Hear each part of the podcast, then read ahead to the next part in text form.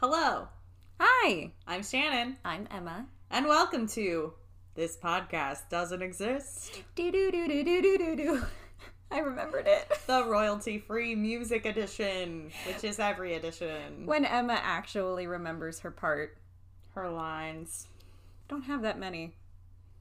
I don't know how to respond. I'm too busy thinking, was there ever a time when we were on stage together that you forgot your lines? No. Weirdly, that's never been the thing that happens to me. I almost always forget blocking and choreo. Words stick in my brain. Blocking and choreo, for some reason, I can't. I always mess it up. It's because you're a Muppet. I just think so hard about what my body is doing. I can't. It's true. Well, Emma. Yes? Enough chit-chat. Okay. We're going to get to it. Okay. You know we'll find some things to chit and chat later. I'm very excited for the chatty chit. Well, I know, dear audience and dear Emma, we say this fairly frequently, but I think this is a short one today. D.B. Cooper was supposed to be a short-ish one. I don't understand how you thought that. Because I thought that we would hit like an hour 10, maybe. And instead, we hit almost 2 hours. Well, you didn't bank on National Treasure Talk. I didn't. You're right. So there was an added 10 minutes. The bonus podcast. Yes. Let us know. Should we start a podcast network? What would we call it? It's just us. This podcast network doesn't exist. No. But then it would be all of our spin-off shows. Yes. Parks and Rec. I honestly kind of want to do that, just not on the air, but just by ourselves. That's just called being friends, Emma. I know, but I do want to do that. Can we do that? I guess so. Can we call it like Parks and Rec Night or something? Sure. All right. We'll never forget Marvel Movie Monday. No. Those were good times. Short-lived, but... Not short-lived. We made it through a lot of those movies. I mean, considering how long our friendship is, it was short-lived. It's not like we do it like we rotate it through or anything. That's true. But then again, I guess Parks and Rec wouldn't be throughout our entire friendship either, so yeah. It's all short-lived. Life is short. That's what I was going to say. We're all going to die. Memento mori, which brings me to today's topic. Today is the first episode where I am presenting a conspiracy. Oh my gosh! That I kind of really believe. And that's that the U.S. government is trying to kill me. What, just individually is trying to kill you? No, they're trying to kill lots of people via seasonal allergies. Is that a conspiracy? Well, it's my conspiracy. It's a little bit of a stretch, but I'm going to make it a conspiracy. Emma is broken.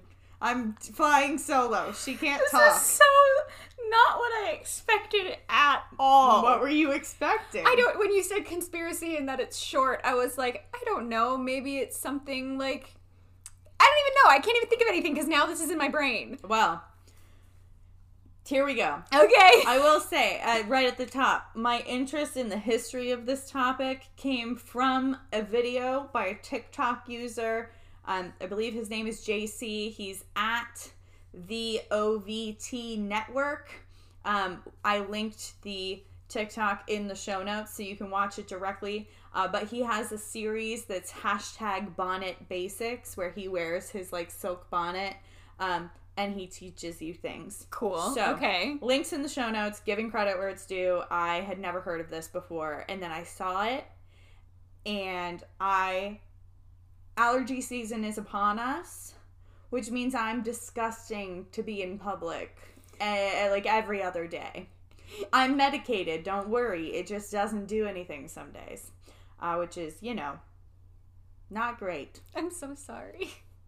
For once, I accept your apology because it's not your fault. Usually it's not genuine. Usually it's your fault. Yes. But, all right. Seasonal allergies, Emma. Yes. Lots of people have them. Mm-hmm. Itchy eyes, runny nose, sneezing. Bummer, but big deal, right? Nature's going to do what nature's going to do, right? Right. Am I supposed to answer? Sort of. Small amounts of pollen are actually good for you. Because it teaches your body that you're in the world. And versus if you're like Bubble Boy and you stay in a bubble and then you go out and you breathe real air, your body's going to be like, ugh, toxic. Sorry, I just had an image of you in a bubble. Do you know those things of like you can be in a bubble and like play soccer? Yeah, they're terrifying. It's hilarious to me, but I'd never want to do it. No. They had them at mission camp the one time that I went as a counselor. And I was like, hey, red team. I was like the only counselor because the other two counselors for the red team were like off doing other stuff. Yeah. I was like, red team, sorry, we're going to take the L. I'm not going in. I'm claustrophobic. Yep. And no. Yeah, no. No, thank you. Yeah, those are like the giant hamster balls that you like roll down a hill. Oh, no, thank you. That they make you do on The Amazing Race. So we'll fight about that one. We will fight about that. It's fine. But anyway, it's only an overdose of pollen that triggers the aforementioned reaction to allergies, or the allergic reaction, if you will. And then the next part I titled, Tree Time. Did you know that trees, like the nouns in many non-English languages, are gendered? Oh, I think I did know that. I think I remember that from biology. I certainly didn't. I love it, though. So, trees, they can be monoecious, which means they bear both male and female flowers on a single tree. Mm-hmm. An example, oak trees, pine trees, fig trees. One of these things is not like the other. I mean, they're all different, but I feel like oak and pine are trees that you talk about a lot. Yeah. And a fig tree, maybe not.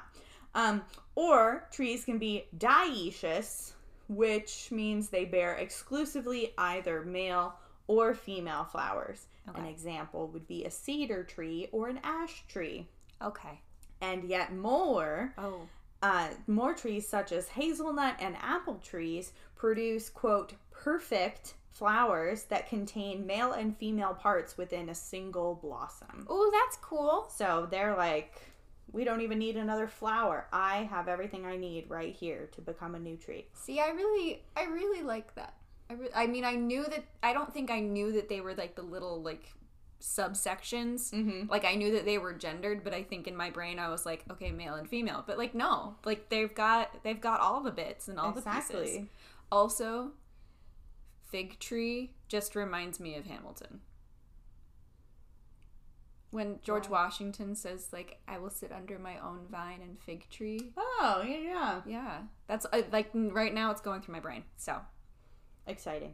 There's also, your musical reference. Amanda Gorman said it in our inauguration in November. It's true. So. And now you can buy that poem. It's a special edition. It's yellow, like her coat. Aww. Support your local indie bookstores, guys. That was such a good color. But don't get confused, because there's two books by the same title. Like, The Hill We Climb. Oh, yeah. The one that's out now is just the poem from the inauguration. And then there's one coming out in September that's that poem and some of her other poetry. Okay. So don't yell at your booksellers if you get it wrong. All right. So, that was fun tree time. Sorry. We're going to still talk about trees for a lot of the episode. So, for the first portion of the... Oh, I was going to say. You said Hamilton. That's a musical reference. It's in the bingo card. If you're new here, go to our Instagram. You'll figure it out. Cool. So, for the first part of the 1900s, many city planners utilized hermaphroditic, not-so-allergenic elm trees in their design. Okay. Which is great. Yeah. But like the golden doodles of the tree world? Sure. What is that? Golden doodles are hypoallergenic. I was like, why are golden doodles hermaphroditic? No, they're non-allergenic. Yeah, I got there, but it took me a second. That would be a very interesting development in the dog show world. No comment. So, in the 1960s, however, there was a very bad outbreak of Dutch elm disease. Oh, no. A fungal illness spread by the bark beetle that wiped out millions of elm trees. Also, because we have to, I'm going to yell at Tom King because he's our British representative and the bark beetles came over on some logs from Britain. Ugh, your fault. So They were trying to take the colonies back.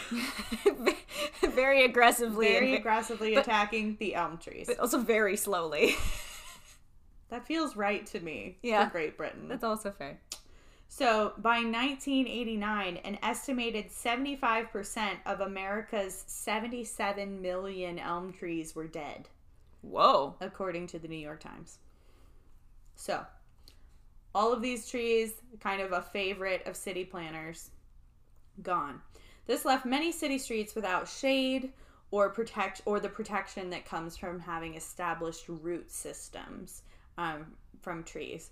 I did not include it in this because I'm mostly focusing on America, but I read an interesting article about hay fever in Japan and how so many trees were cut down during World War II that they were actually having very bad landslides because there weren't root systems, which is why they planted a bunch of, I don't recall, but a particular species of tree that's highly allergenic.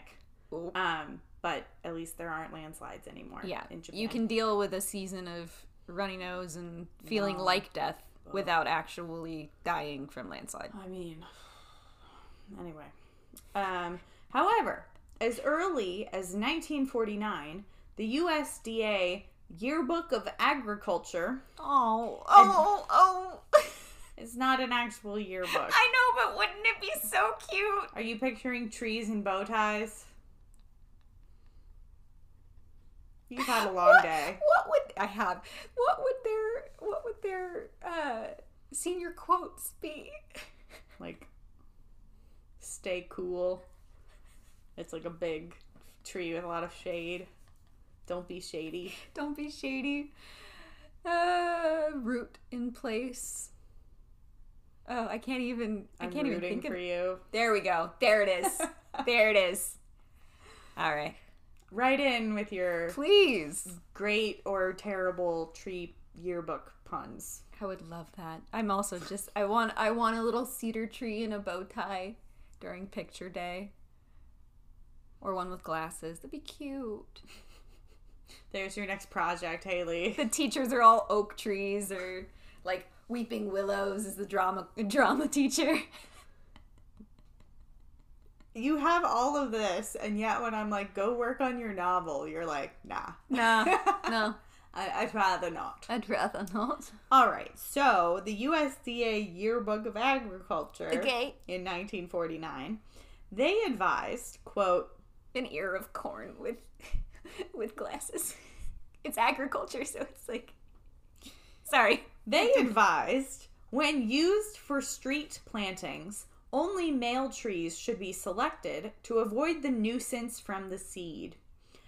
AKA, female trees can produce fruit or pods or like seed packets that can be messy if they rot and they fall on the ground. And we don't want to deal with that. That's really hilarious. A real human would have to go and clean that up, so we don't want to. No one. Shannon just got all feminist on the... I'm literally... Yearbook of Agriculture. Just wait.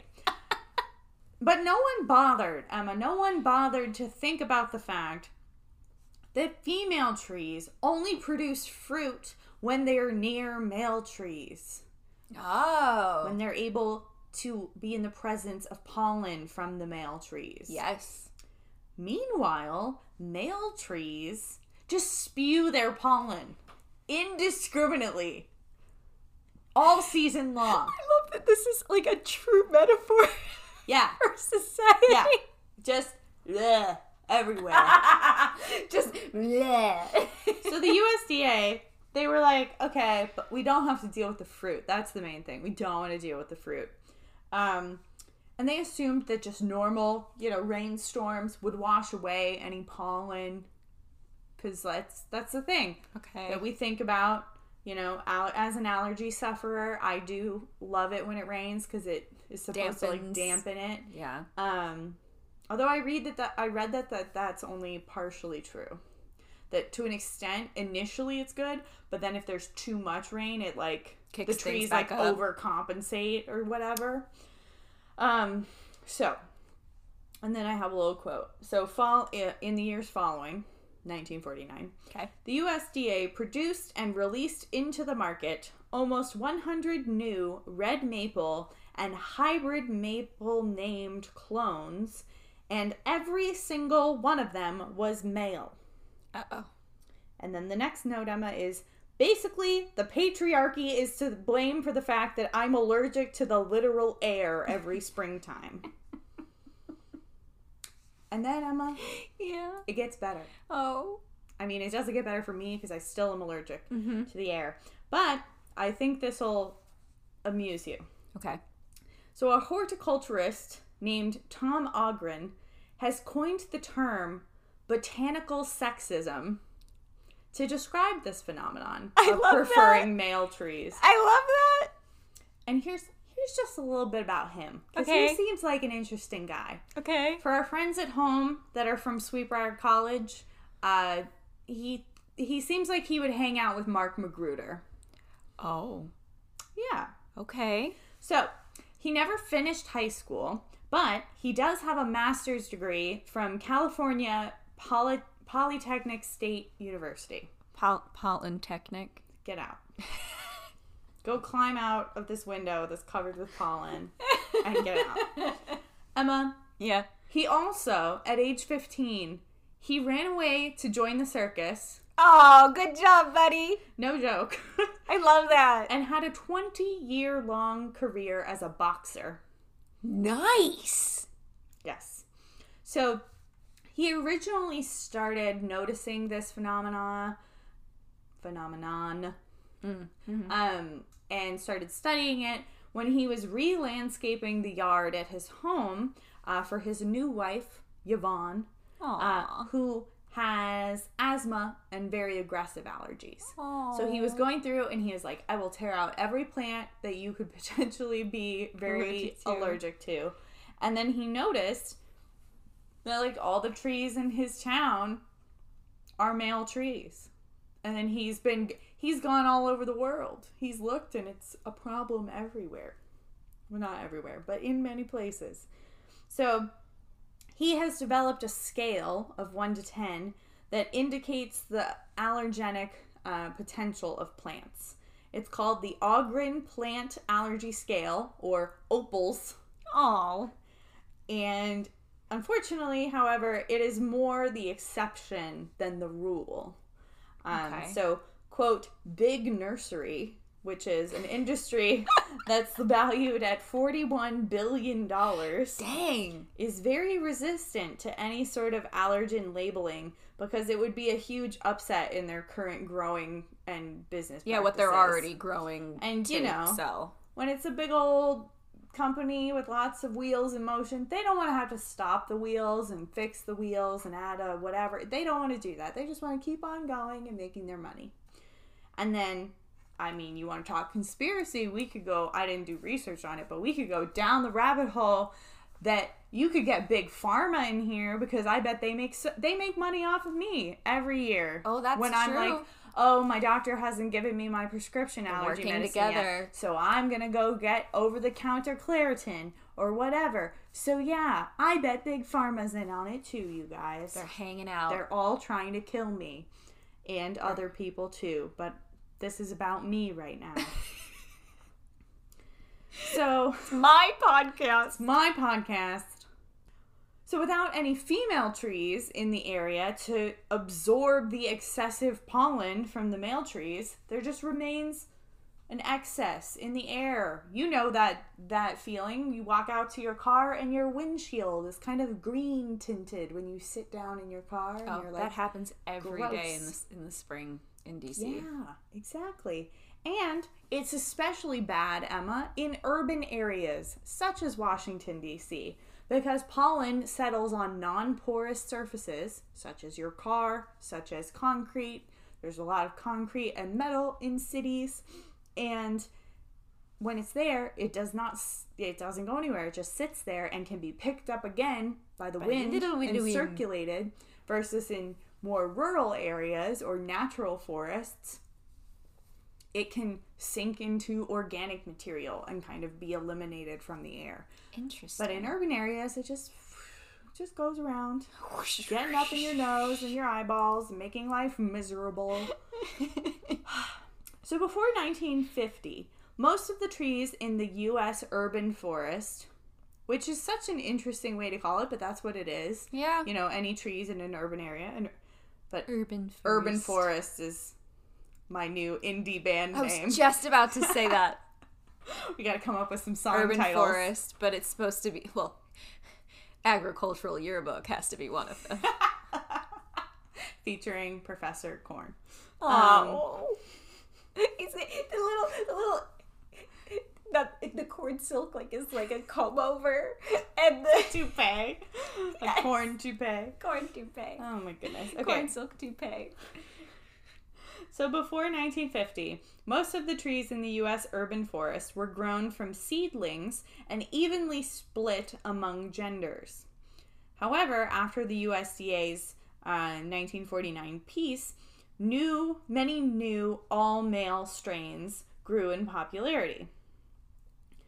And because it's quicker to grow new trees from existing live wood than it is to wait for male and female trees to cross-pollinate naturally, we have more male trees. Okay. And then, as we often do with the sciencey stuff on this podcast, here's a direct quote. If we take live wood, parentheses, scion material, from a tree and grow it asexually from cuttings, grafting, or budding, it will be clonal and will be the same sex as the tree it came from. Nowadays, even trees that are naturally dioecious are now bred/grown to have no female flowers at all. Whoa. So it's just male trees all the way down. Very much like the British monarchy. Boom. Ooh! Oh, R.I.P. Prince Philip.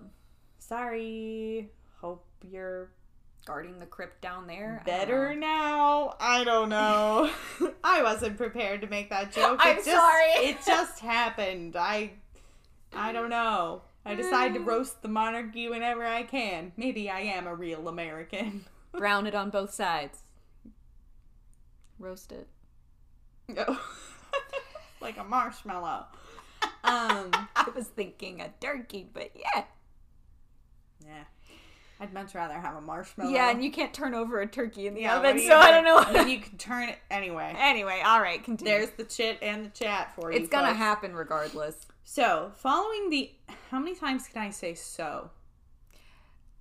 Apparently, that's how I like to start my sentence. I start with which, if I have like a comment to make. Mm-hmm. So I'll say whatever I need to, and then I'll go, which is interesting, or like I'll say that. That happens to me constantly.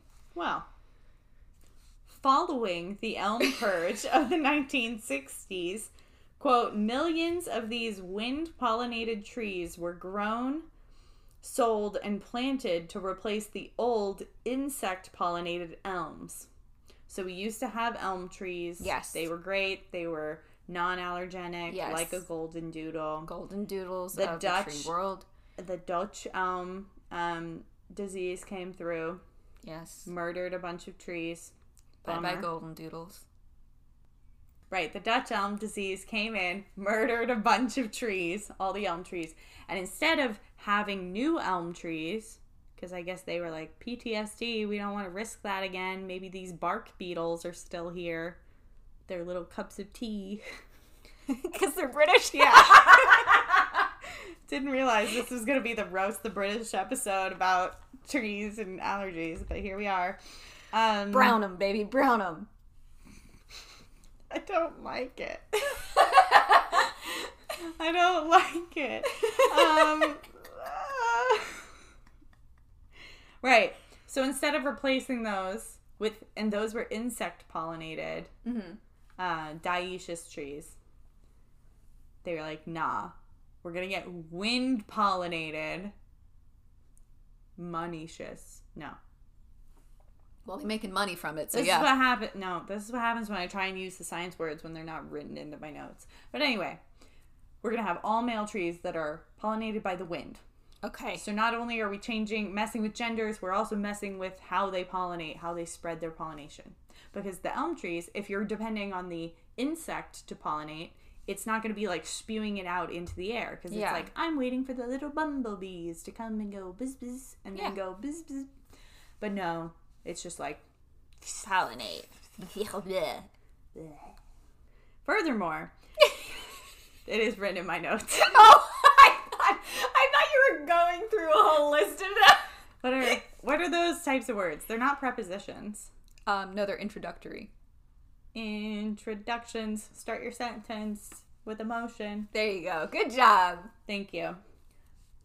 I was in that show once. You were? I was in Schoolhouse Rock Live Junior with Sarah Billman. Oh. I was the dance captain, which tells you how long ago it was. That's so cute. And I was a doctor in introductions. I'm the one that gave the boy the shot, and he said, ow. That's adorable. And I was a secret agent in I'm Just a Bill. Yes, I'm only a bill. And I'm sitting here on Capitol Hill. We don't have the rights. No. But I desperately wanted to be in that show because when we would go on road trips, I know it's a weird thing, but when we would go on road trips, my mom had that Toyota minivan that had a TV in the back that you could put DVDs into, like fancy for 2006. We never had that, so when we were on road trips, I would look at other cars to see what they were watching. I do that now. I'm like, ooh, Finding Dory. What are we doing? Ooh, Ice Age, yes. Like, Frozen. Bet Mom's real sick of that one. Yep. But we would watch the Schoolhouse Rock ones, and Liam loved it, because at that point, he was, like, really young. And so I'd be playing Schoolhouse Rock over and over, and my favorite was Adjectives. And I really, once I figured out that was like an actual show, I so wanted to be the girl with the backpack and Adjectives. Unpack your adjectives. Fun times. Desperately. That was a recovered memory. Jeez. That's also the only reason that I passed the AP Gov quiz on the preamble. Me too. Without... I think it wasn't a quiz. You had to stand up, or no, we didn't have to, but if you wanted 10 points of extra credit or something, you could stand up and, like, recite it in front of the class. And sing it? I don't think so. I honestly don't remember. Brian, if you listen to this, we were in AP Government together. Did you remember? Did either of us sing it, or did we just...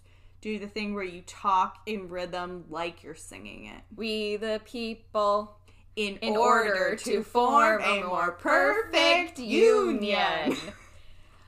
We had it as a bonus question on one of our AP Gov quizzes. Or not AP, just Gov quizzes, because I was in the stupid class. But...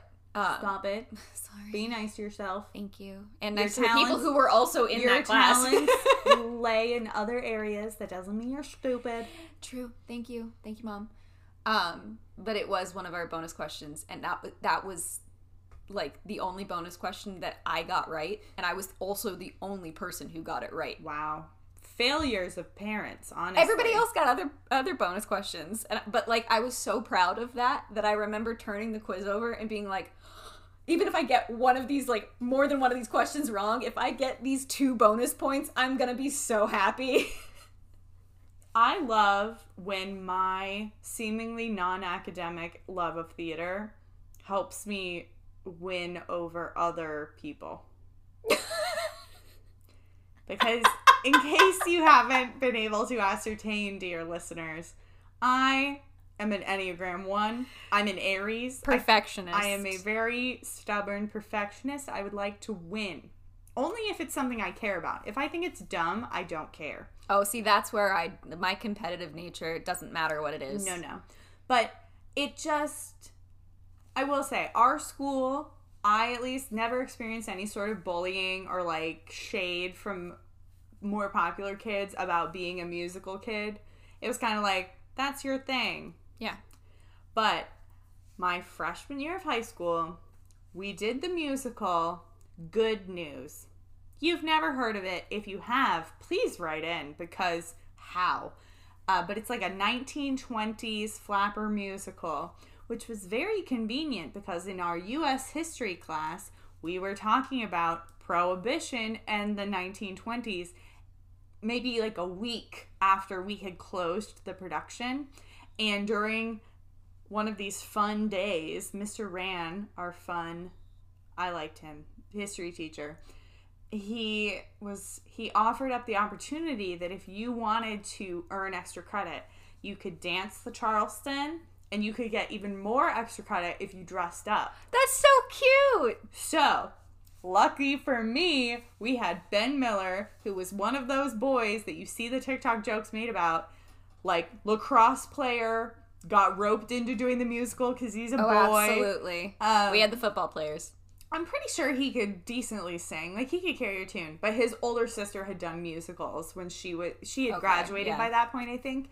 But he got roped in. But he was in my history class. So we went down to Miss P, and we were like, hey, our names are still on the masking tape in the costumes. Can we borrow these? And we'll bring them back at the end of the day. So I wore my little flapper dress. Cute. I borrowed one from my friend Amanda because I think she was like, I just need the extra credit. Yeah. Not because she was a bad student or anything, but I think she just wanted to bank it. But she, during high school, was very shy, so she did not want to get up and dance. Aww. But, like, I was like, I can bring you a flapper costume to get you the extra 5 points or whatever. But I believe it was a contest, and Ben Miller and I won, and maybe we stacked the deck, but it's the one time that it, like... You used the...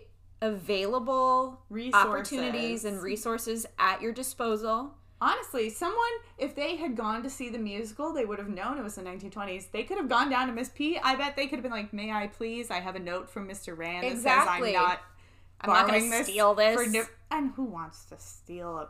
Anyway, and my flapper dress was Sweetbriar colors. I just had a recovered memory. Oh, it was pink and green. I believe it was pink with green fringe. That's adorable. There are photos on Facebook if you go back far enough. I will go. But anyway, back to our tree yearbook. I literally do not remember where I was in my notes. Let's give Shannon a moment, shall we? Do, do, do, boo, boo, boo, boo, boo. All right. Jeopardy. So... Yes? Okay. What? They don't do that on Jeopardy. They don't scream out Jeopardy. It's not bingo. I know.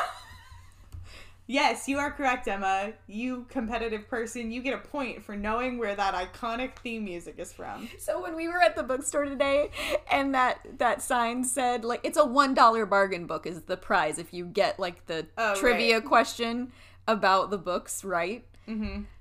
I was so angry that I couldn't get it right. It was like, what? Who are these people? And it's like their first names. And it should have been, like, if I had known the book, I would know who those characters are. I was so angry. Did she tell you where it was from?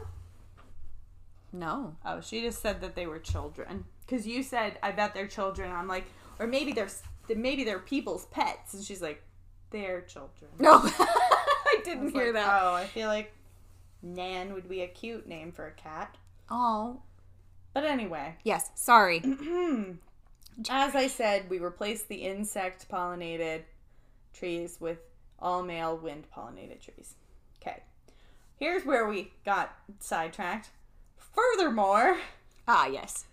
The greatest amount of pollen from a large tree will normally land within 20 to 30 feet from the drip line of the tree itself. Whoa, that's really far. Yes, correct. But also, I don't know. Oh, okay. I had a thought, and it's gone. Okay. Like pollen in the wind.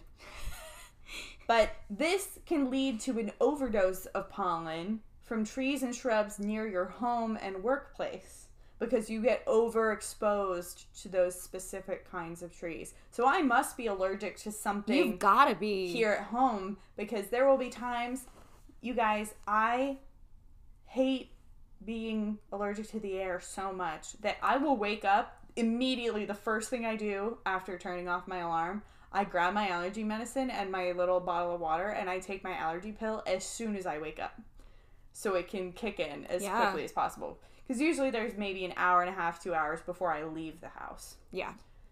And then there will be days where I'm totally fine all through my workday at the bookstore, and then I come home and I turn into a mess.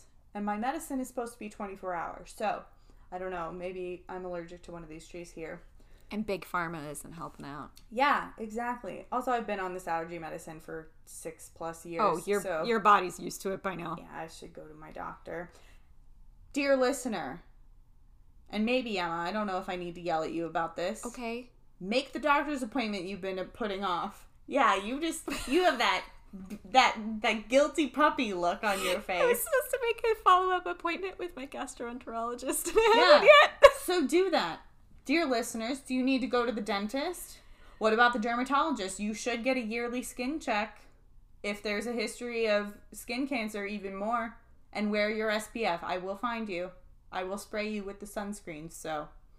And drink your water. Yeah, everybody take a water break. I felt like I needed to contribute because I felt scolded. Yeah, your face collapsed. Like Penny getting caught with a pair of socks in her mouth or something. I do need to make that appointment. Yeah, you do. But hey, you guys, I just made my vaccine appointment this morning. Ding, ding, ding. And I couldn't be happier because for weeks I've been like on the wait list in DC, and I could probably have done it in Virginia too, but because I was at my other job, I was having a real hard time. So I was like, oh, as soon as I get back, I'll get myself all situated. And then I had to wait anyway, but getting it this Wednesday. Feeling real good about it. Scared of needles, but it'll be fine. Like I should. Don't take a walk around your neighborhood if you're allergic to the trees. Like Shannon. Like me. Makes me so sad. Because I get out of work and it's a beautiful day. People are playing music in Old Town. And I get in my car and I want to roll the window down and I go, I probably shouldn't. I should not. I should use the artificial air conditioning. Alrighty. But I'm not alone, Emma. No, you aren't. In 1952, only 2% of the U.S. population had allergies. Wow. 30% of adults and 40% of children now have some form of allergic reaction to pollen. And that is where the conspiracy lies. And even scarier, some of the most allergenic landscapes that this horticulturist Ogren studies are found in or very close to schoolyards. So children, especially children with asthma, very bad. And if you're on the school playground, you're probably running around, doing stuff. You're breathing harder. You're breathing in more. So that's not great. That's so weird. I wonder why they're closer to schools than they are other spaces. But I don't think it's so much that they are depends on how they might be intentional. How deep you buy into the conspiracy, but I don't think they're going, what are the most allergenic trees? Let's put them by the children. The children. But one of the articles, which of course we should add this to the bingo card. Shannon thinks of something else fun that she read but she didn't put in her notes, so is probably getting wrong. Seems like a very long bingo square. Nah, you get it. We'll just make it one whole line. Automatically you get bingo. Automatic. But it was talking about how pollen, because it's in the air, it can absorb certain pollution that's in the air. Okay. And therefore, when that gets pollinated in a new tree, for instance, if there are any female trees that absorb that pollen and would produce that fruit could potentially have some of those negative qualities from the pollution. Oh. And the way that they equated it, they'd say, you can tell a child, don't eat the berries off that bush. They'll make you sick, but you can't tell a child, stop breathing bad pollen out of the air because it's in the air. Yeah. So, yeah. Here's a little bit more about how terrible pollen is. If you didn't already know. In addition to making you not able to breathe, I will say that here you go, Jordan. There are photos on our Instagram, just some general pollen photos. One of them is my favorite meme, though. It shows a microscopic close-up of a pollen spore, and right next to the Death Star from Star Wars, and it says pollen Death Star. Any questions? Because they look the same. That's hilarious, and it's true. I feel like death when I'm outside in the springtime. So Theodore C. Friedman, an endocrinologist in LA, shared that, quote, for women, higher pollen counts could lead to extra hair growth, acne, and infertility, and in children, it could result in starting puberty earlier and shorter stature. So, that's lame. Does that mean that they don't have pollen in, like, Norway, where they're all, like, 7,000 feet tall? That's a huge generalization. They may not have as much pollen. Yeah. Also, it depends. It's also colder there, so it probably freezes out. We'll get there. Oh, okay. We talk about climate a little bit. Oh, sorry. Didn't mean to jump the gun. No worries. So there are scientists on both sides of Ogren's theory, both supporting and detracting. Some are in support, but they shy away from the term botanical sexism. They shouldn't.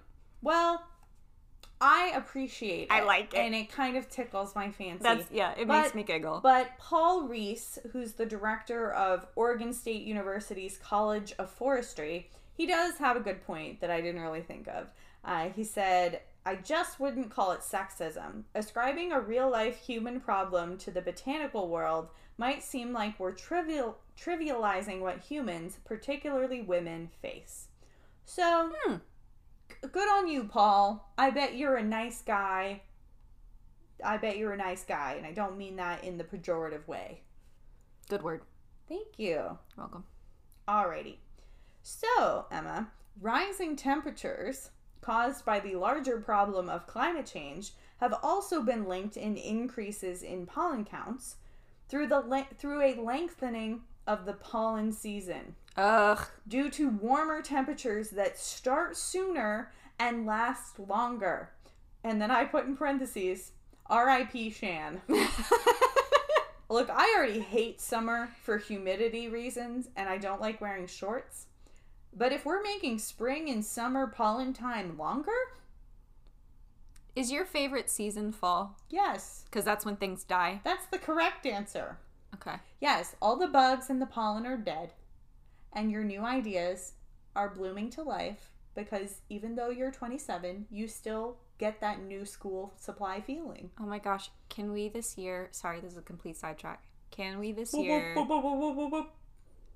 was the alert for sidetrack. I have no idea what you're doing. We're workshopping the sound.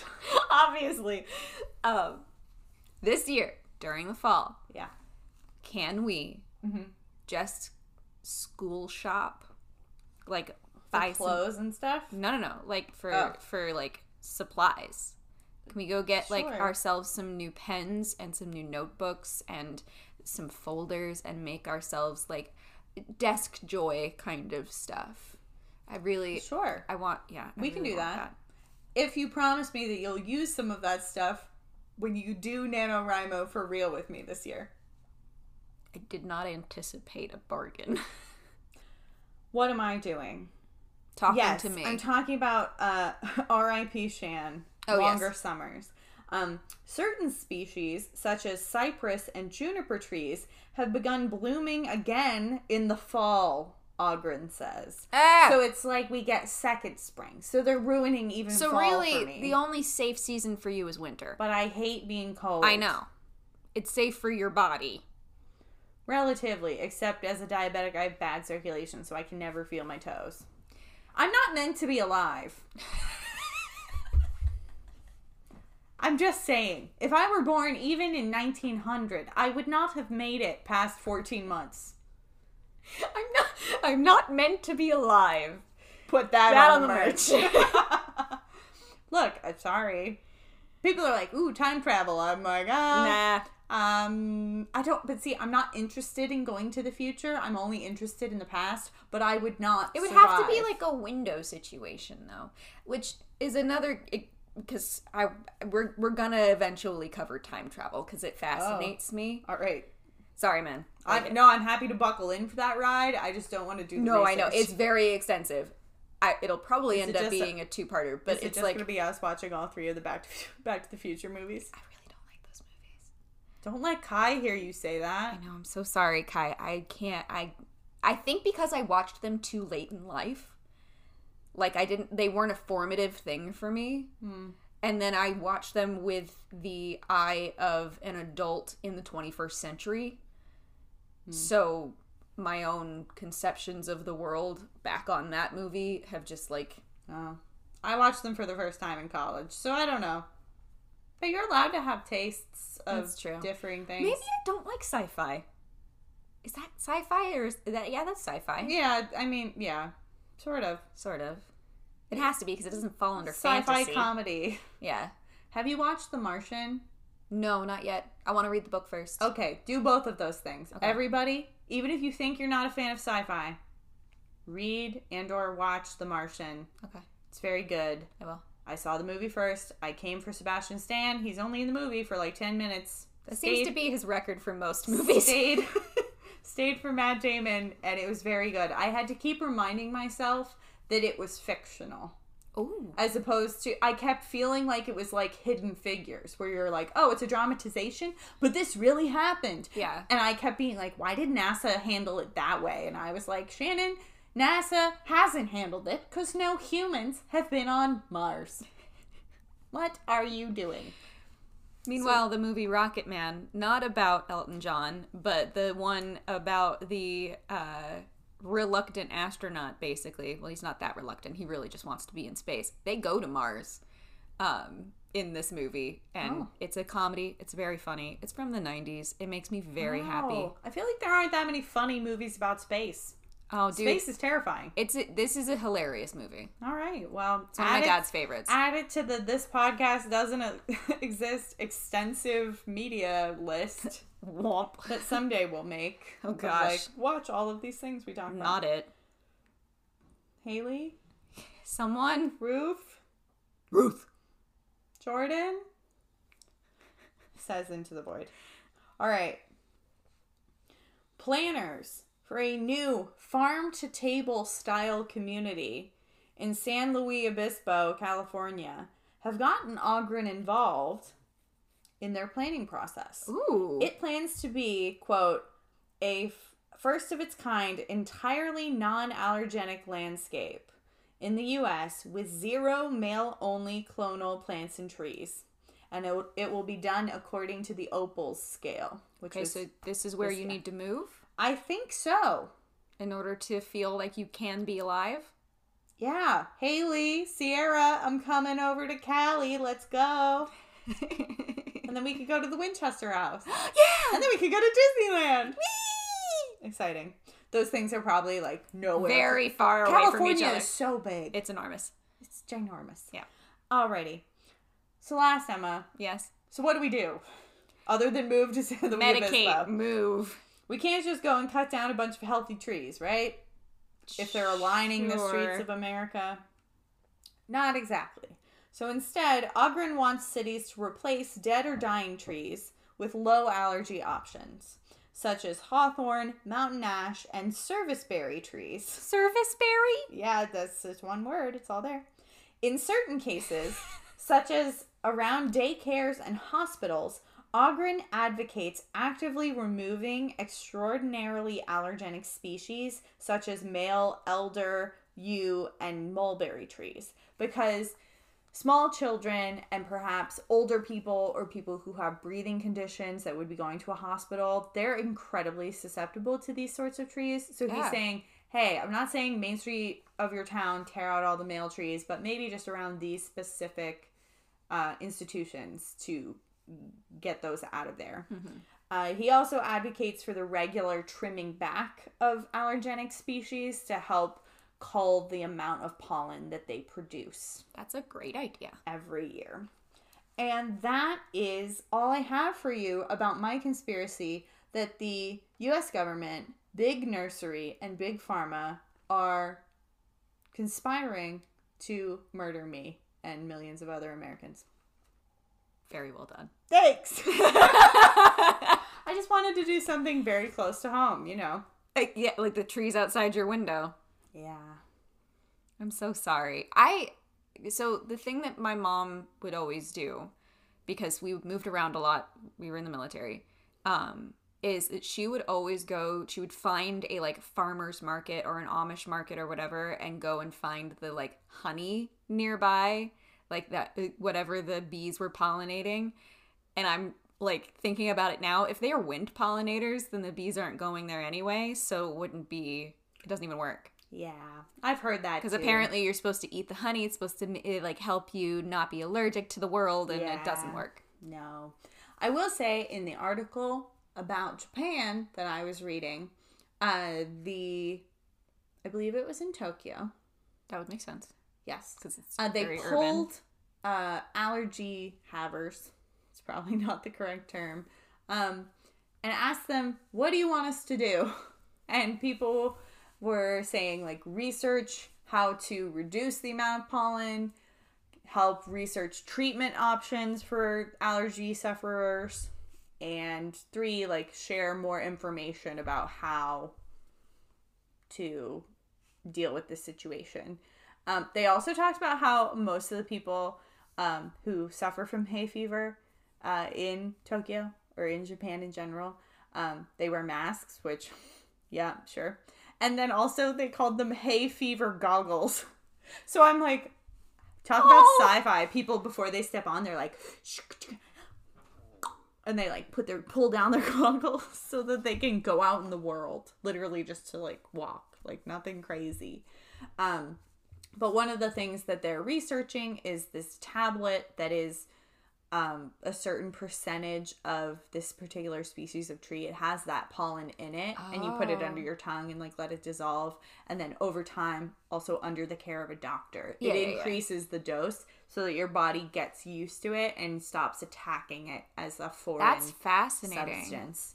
And I was like, yes, please. But I guess it's harder here because if it's more trees, they made it sound like, I mean, there are, I think they said 60 some species in that region that could be allergenic, but it was this particular species that is very prevalent. But yeah, you can check on our Instagram. There's a photo from Durham, North Carolina that someone took where the entire town is in this like yellow-green haze of pollen. They call it a pollen apocalypse, which is that's hilarious to my worst nightmare. I'm sorry. Yeah. It's just annoying. It is. When you get a cold, I mean, a cold is annoying too. But it's short-lived. You're like, maybe I haven't been washing my hands as well, or maybe I've been around little kids and I couldn't, you know, there's nothing I could do. Literally, I'm just trying to exist in the world and I can't breathe. I'm so sorry. You know? You may not have been supposed to be alive, but you know what? I'm very glad you are. Oh, well, thanks, Emma. You're welcome. And we're glad you're alive, listeners. Yes! If you're glad we're alive, which we hope, if you disagree, please keep that opinion to yourself. You should rate, review, subscribe, share, all those great things. Help our little weirdo conspiracy community grow. And friends, families, and foes. Friends, families, and foes. Yes. Spread us like the windswept pollen of the male trees of America. Yes, put that in a poetry book. Well, I don't like it.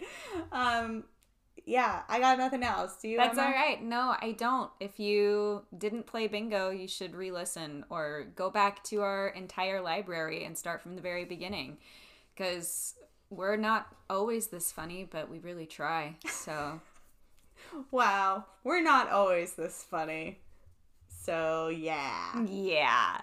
And remember, this podcast doesn't exist. I've come to bargain. Well, Mamu, I'm here to bargain. From your least favorite Marvel movie, Doctor Strange. Yeah, I really don't. I don't know what it is. I think you also love Benedict Cumberbatch and... Cumberbatch? Cumber back again. Bandicoot Cabbage Patch. You love him so much in Sherlock, the BBC series, that it's hard for you to see him as this other guy. I think, well, maybe, but I think that... Or you just don't like sci-fi movies. That might be it. But I think my main thing is that Bandicoot Cumber Squatch... I couldn't think of another one. Please DM us with your favorite mispronunciations of Benedict Cumberbatch's name. Cumber Squatch. I think that he's such an exceptional actor, but in Doctor Strange, he doesn't use it. Like, he just doesn't, like, he has no emotion in that movie. And I don't know if that's supposed to be a character choice, but it just feels like there's no emotion whatsoever. I don't feel that there's ever a pivotal moment. Sorry. Thank you for coming to the Marvel talk, apparently. No. Shannon's eyes just got huge. But no. But we can't. We have so many other things to do, Shannon. Can me and Brendan host it? Sure. Would if Brendan gets clearance to do it, since, you know, being a teacher, his students might catch on that he's got something else in the works. They would be supportive. I'm not saying they wouldn't. Or, no. Sorry, Brendan, you've been booted. Whoa, that happened so fast. Work wife, Erica. Erica! I think you listen to this. I hope you do. But we would. You want to talk about long episodes? Yeah, you guys would never stop laugh. We would just talking. Maybe we would just do live streams. It not would probably probably end up being like, yeah, you'd do a podcast, but you would take one movie and it would be 7 episodes. I'm okay with that. I know you are, and I know she would be too. I can't wait for Marvel Movie Monday. We should bring it back. I'm okay with bringing it back. And we're going to get one of those fancy charcuterie boards from that place in D.C. Yes! We're going to do it. Okay. Sorry. Guys, we keep making plans without you. It's really... Sorry. We don't mean to do it. It's just hard because, like, you guys don't really talk. We'd really like your input, but it takes a really long time for you to give your input. So by the time that we get your input, the plans have already been made. So we're really sorry. Like, sorry. But, like, DM us if you have a party idea or something. We'll talk about it.